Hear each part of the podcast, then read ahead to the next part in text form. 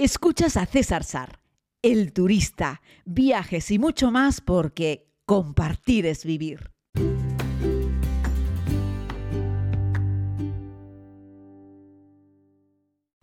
Saludos, querida comunidad. No sé si alguna vez han escuchado hablar de las famosas líneas de Nazca en Perú. Supongo que sí, tal vez no, quién lo sabe, házmelo saber. Hoy les invito a que hagamos esta pequeña ruta hacia, bueno, una zona más bien al sur de Perú, este fascinante país de América del Sur, que yo siempre recomiendo. Perú es una de esas visitas imprescindibles que hay que hacer, es uno de esos viajes eh, top. Las líneas de Nazca eh, son un conjunto de jeroglíficos que, son, bueno, son gigantes, que están en el desierto de Nazca, en la costa sur de, de Perú, y son una de esas cosas únicas en el mundo. Es decir, no hay ningún otro lugar en el mundo en el que haya algo parecido a las líneas de Nazca.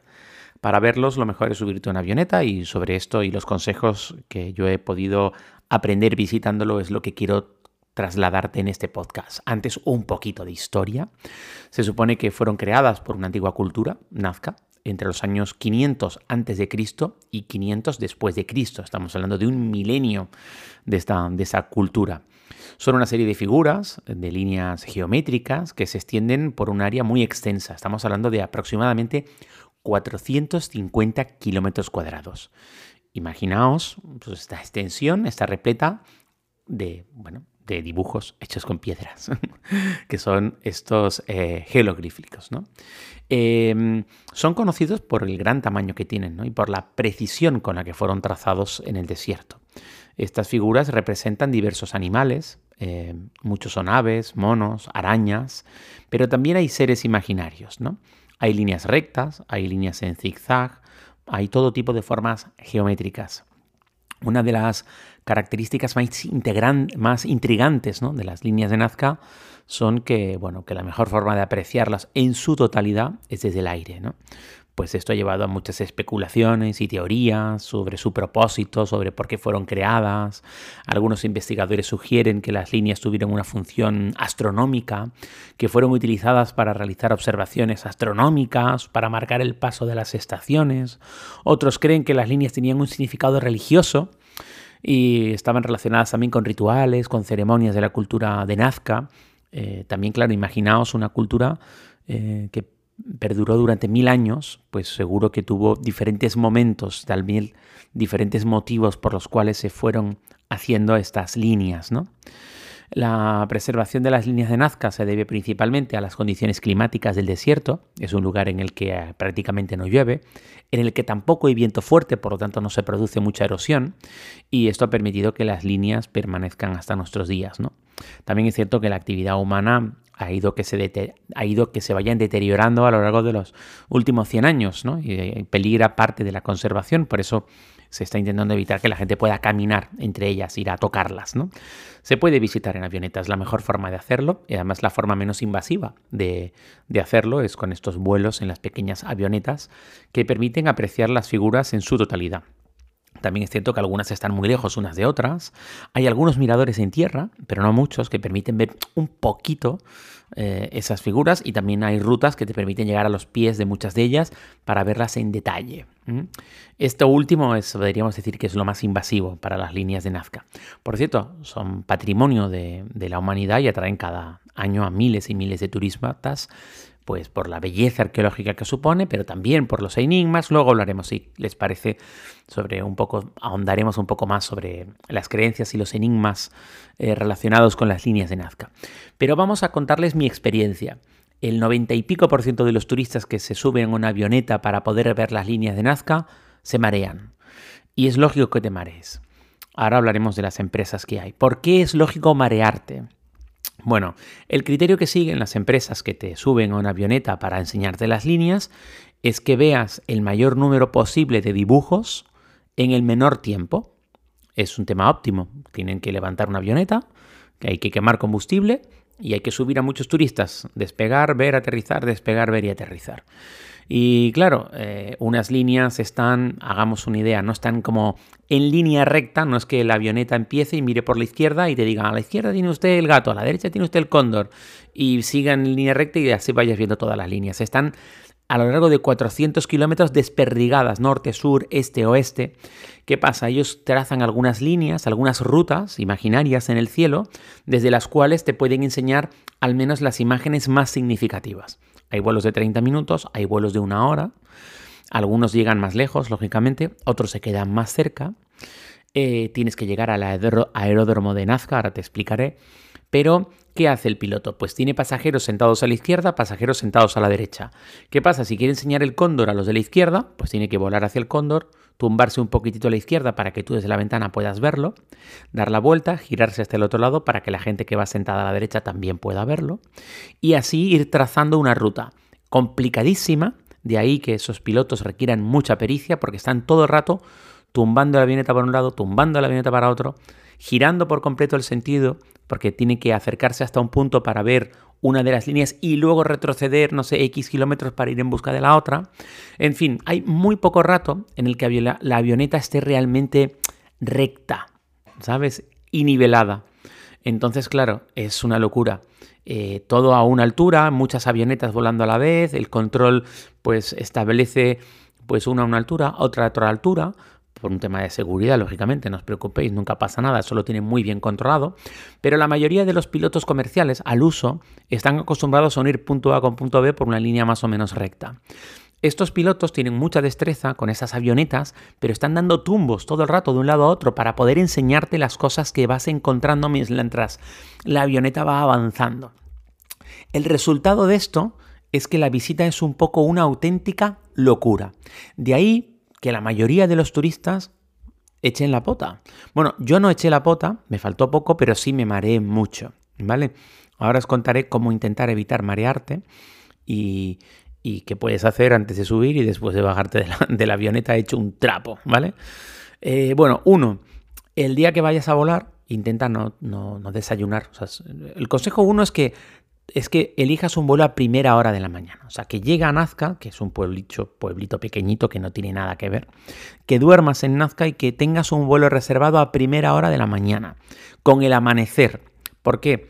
Estamos hablando de un desierto y antes de que empiecen las térmicas hay menos viento y por lo tanto con esa calma es mucho más agradable volar porque además de los giros que va a hacer el piloto te tienes que enfrentar a que pueda haber un poco de turbulencias porque estás volando sobre un desierto. Por lo tanto, a primera hora de la mañana muchísimo mejor que a última hora de la tarde, pero no hay color y muchísimo mejor que al mediodía, ¿vale? Primera hora de la mañana es tu objetivo. Para ello no puedes salir con un bus de Lima o de Picosco y bajar y el mismo día verlo y volver, que lo hacen muchos turistas, pero te arriesgas a volar con peores condiciones y por lo tanto se va a mover más la avioneta. Duerme en Nazca a primera hora de la mañana en la primera avioneta que despegue, en esa es en las que yo te recomiendo que subas. No desayunes, vete con el estómago vacío, es la mejor forma. Si tienes que desayunar algo porque no puedes, como me decían los amigos del barco de Fred Olsen, que cabía la posibilidad de que marease cuando hice la travesía desde Filipinas hasta Canarias en barco, toma un poquito de té y un pan, algo con miga, pero con poco líquido, para que se forme como una especie de bolo en el estómago. El líquido es lo que se mueve en el estómago, los alimentos acuosos, y eso es lo que va a provocarte más mareo. Así que necesitas algo denso en el estómago. Mejor no tener nada, pero si tienes que tener algo que sea algo denso, ¿vale? Entonces, bueno, pues eso. Eh, si cuando te bajas del avión tienes hambre y ahí es cuando puedes comer, en el aeródromo venden cosas para comer y tal y cual, o te vuelves al hotel, en fin, o te llevas algo para comer, lo que, lo que necesites, ¿vale? Vuela a primera hora de la mañana. Llévate la documentación, porque van a pedirte una, una, hacer una fotocopia del pasaporte o una foto del pasaporte, si no, no vas a poder volar. Mm, eh, Tú puedes decir, bueno, pero es una avioneta para ver las líneas, sí, pero es un avión y es un aeródromo, necesitas la documentación para volar. Sin documentación no vuelas. Ellos llevan un registro, ¿vale? Y se pagan unas tasas aeroportuarias, se paga también un seguro y se paga además el vuelo. La suma de todo esto, calcúlale unos 100 dólares, más o menos, porque te van a decir 80, 85, más luego 12 o 15 de tasas, más 5 de seguro. Bueno, tú calcúlale 100 dólares más o menos un vuelito por las líneas de Nazca, ¿vale? Em, ¿Qué más? Bueno, pues siempre es mejor sentarte adelante en la avioneta que atrás. va un piloto y queda un asiento al lado. Estas avionetas siempre llevan dos asientos, el piloto y el copiloto. El del copiloto también lo ofrecen, también está para que tú vayas sentado. Y ahí tienes un poco más de visión, aunque esos asientos son bastante bajos, para que te hagas una idea, el cuadro de mandos de esas avionetas te puede llegar como por la nariz. Es decir, no es que vayas sentado tan alto que por la ventana adelante lo veas todo, aunque la inmensa mayoría de las cosas que vas a ver las vas a ver por la ventana lateral. ¿Vale? O sea que tú que vas sentado detrás, a lo mejor no vas delante junto al piloto, sino que vas sentado detrás, igual vas a ver las mismas cosas si vas delante que si vas detrás, pero delante marea un poquito menos, ¿vale? Y tienes un poquito más de visión hacia el horizonte en algunos momentos porque puedes mirar por el cristal delantero, ¿vale? Así es que bueno, este sería uno de los consejos útiles eh, que, te puedo, que te puedo dar. Busca información sobre qué aerolíneas te ofrecen qué paseos, ¿vale? No pienses que una hora es mejor que media hora, es decir, ya hay un punto en el que, vista las cuatro o cinco figuras más importantes, el resto puede que te den un poquito igual. Yo, no sé, yo me metería en un vuelo de 30 minutos más que en un vuelo de una hora, ¿vale? Salvo que te interese muchísimo el tema, seas muy friki del tema, de esta historia, de este misterio, y lleves mucho tiempo leyendo sobre el particular, hayas visto muchos documentales, etcétera, ¿vale? Recuerda que estás volando en un desierto, así es que ten cuidado con el clima. Lo puedes hacer en verano o en invierno. En invierno hace mucho frío, pero lo puedes hacer perfectamente, ¿vale? Así es que lleva la ropa adecuada. ¿vale? Protector solar, sombrero, cuando estás por fuera, en la terminal del aeródromo estás a la sombra, pero fuera, si das un paseíto mientras esperas, pues puede pegarte el sol. Lleva agua, mantente hidratado, ¿vale? Si eres propenso para marearte, toma alguna pastilla antimareo y como te digo, intenta no comer nada. Cámara de fotos y eh, prismáticos. Hay gente que dice, llévate unos prismáticos. Mm, chicos, chicas, o sea, olvídate, que unos prismáticos. O sea, ya estás casi intentando conservar tu entereza mirando con los ojos. Imagínate meter los ojos en unos prismáticos para desde una avioneta en movimiento ver un objeto fijo que está en la Tierra. Olvídate, o sea, salvo que sea Superwoman o Superman, esto no lo puedes hacer. O sea, es que potas seguro. O sea, yo no sé, las guías de turismo, las empresas, no te olvides llevar tus prismáticos. ¿Cómo que tus prismáticos? Tus prismáticos cuando estás en el jeep en safari y ves la jirafa, ahí sí. Que Elías y Gabriel paran el jeep y tú te dedicas a ver los animales con unos prismáticos. Ahí sí. Pero alguien ha intentado mirar con unos prismáticos desde una avioneta, que además están dando tumbos izquierda y derecha. ¿Lo has intentado? Es más, la próxima vez que vayas de copiloto en un coche, llévate unos prismáticos. Y en una autopista, en una autopista, que un coche va estable, recto, a una velocidad, papá, que no va frenando ni girando, Ponte unos prismáticos y ya vas a ver lo que te pasa. Imagínate en una avioneta. Olvídate, o sea, no hay quien se lleve unos prismáticos. Cámara. Pues mirad, ¿qué quieres que os diga? Todos tenemos las ansias, ¿no? Pero como dice mi hermano Lobo, Dice, lo mejor de llevarte la cámara para hacerte una foto es que tienes que salir tú en la foto, porque si no sales tú en la foto es una postal y para eso la compras. Ya hay millones de fotos de las líneas de Nazca que van a ser infinitamente mejores que las tuyas. Pues no sé, llévate la cámara y hazte algún selfie en la avioneta, al entrar, salir dentro de la avioneta para recordar el momento, una pequeña fotito que tú mismo haces una de las líneas, pero ya. No te vuelvas muy loco porque mirar la vida a través de la cámara y más en una avioneta puede provocar grandes mareos, igual que si metes los ojos en un en unos prismáticos, cosa que evidentemente no te recomiendo, ¿no? Buscar información es muy importante, ¿no? El piloto te va a ir contando cosas a medida que vas viendo las líneas y prestar atención hace que la experiencia sea mucho mejor. Estas personas, que además generalmente son pilotos muy jóvenes, eh, saben mucho sobre el tema, no te lo creas, eh, pero saben mucho. Hay veces que los tienes un poquito más callados porque el turista no pregunta, pero pregunta, porque además de pilotos son guías, saben muchísimo sobre las líneas de Nazca, es muy interesante. Así es que intentar mantener una conversación con el piloto puede ser muy entretenido, además de que te distraes un poquito y te olvidas un poquitito del mareo, ¿vale? Em, bueno, eh, respeta todas las reglas durante las visitas. Hay un montón de regulaciones, un montón de señalizaciones para proteger las líneas de Nazca. No, no camines entre las figuras ni dañes ningún entorno eh, arqueológico. Eh, y bueno, puedes visitar algunos de los lugares cercanos, que ya te digo yo que tampoco son nada para tirar cohetes, ¿vale? y bueno, pues busca información especializada. Venga, vamos con algunas aerolíneas que operan en la línea de Nazca. Pues tenemos Aerocóndor, Travel Air, Aeromoche, Taxi Aéreo Ejecutivo, Aeroparacas, Aeropalcazú, eh, Alas Peruanas. Mirad, sobre esto hay muchas cosas, ¿no? Porque las aerolíneas son las mismas, le cambian el nombre, tienen un socio, las venden, una le compró una avioneta a la otra, muchas de las aerolíneas solo tienen una avioneta, ahora tienen dos, otras tienen tres. Que si es mejor una avioneta grande, que si es mejor una avioneta pequeña, mira, ¿qué quieres que te diga? Yo te diría que es mejor una avioneta que las alas estén en la parte de arriba, evidentemente para desde la ventana poder ver hacia abajo. Casi todas tienen las alas arriba, ¿vale? Alguna, ¿no?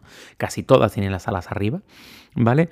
Con respecto a avioneta grande, avioneta chica, son todas relativamente pequeñas, es decir, no va a ser mucho más estable una avioneta un poco más grande porque tampoco hay una gran diferencia, no es que de repente uno sea un avión de fuselaje grande, reactor y el otro sea una avioneta, todas son avionetillas pequeñas. Y con respecto a, es que los de alas peruanas tienen mejores pilotos, pues mira, al final entra una nueva aerolínea, una nueva empresa de avionetas y le paga muy poquito más al piloto de la otra aerolínea y se lo lleva. De hecho, cuando les preguntas a los pilotos de las avionetas que operan ahí en Nazca, te darás cuenta que muchos de ellos han operado a lo largo de los años en, bastantes, ¿vale? Eh, tampoco esperes que muchos de los pilotos sean especialmente simpáticos. Algunos sí lo son, ¿eh? porque también están buscando que les des una propina. Y eso es importante también que lo tengas en cuenta, dar una propinilla al piloto si el tipo ha hecho bien el trabajo. Les pagan cuatro perras. Y otros son gente más bien quemadilla, que lleva ya muchos años o mucho tiempo haciendo esos vuelos.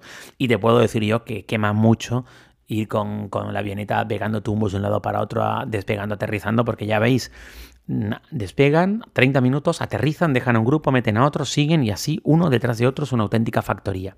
Y ellos pues también se cansan y no deja de ser un coñazo ir dando tumbos por un desierto enseñando cosas que están en tierra a unos pasajeros cuando estarían más cómodos volando del punto A al punto B en vuelos internos de Perú y chao, ¿vale? Bueno, no sé si queréis que os comente un poquitito, bueno, llevamos 16 minutos sobre las leyendas eh, y los enigmas de, las líneas de Nazca, pero viendo cómo vamos de tiempo, yo creo que lo vamos, lo vamos a dejar aquí, que yo creo que era más importante poder enseñaros la parte práctica de, la experiencia de cómo sobrevolar las líneas de Nazca que contar la historia de las mismas, que les hice un pequeño relato histórico al inicio y ya si quieres buscas tú, porque llevamos 16 minutos, ya si quieres buscas tú los enigmas de esas líneas de Nazca que hacen que la visita a este lugar sea única en el mundo. Ningún otro lugar en el planeta tiene algo parecido y mucho menos que requiera ser visto desde el aire. Así es que ya lo sabes, apunta a tu top 10 de lugares del mundo que tienes que visitar, Perú. Y dentro de Perú, por supuesto, además de Machu Picchu, de la que ya les he hablado aquí, tienes que ver las líneas de Nazca. Un abrazo grande, querida comunidad. Cuídense mucho y volvemos mañana. Gracias por escuchar este podcast. Puedes suscribirte si aún no lo has hecho, aquí mismo donde estás escuchando. Además puedes ver más contenidos en YouTube, Instagram y Facebook. Búscalo como César Sar. Es todo gratis porque compartir es vivir.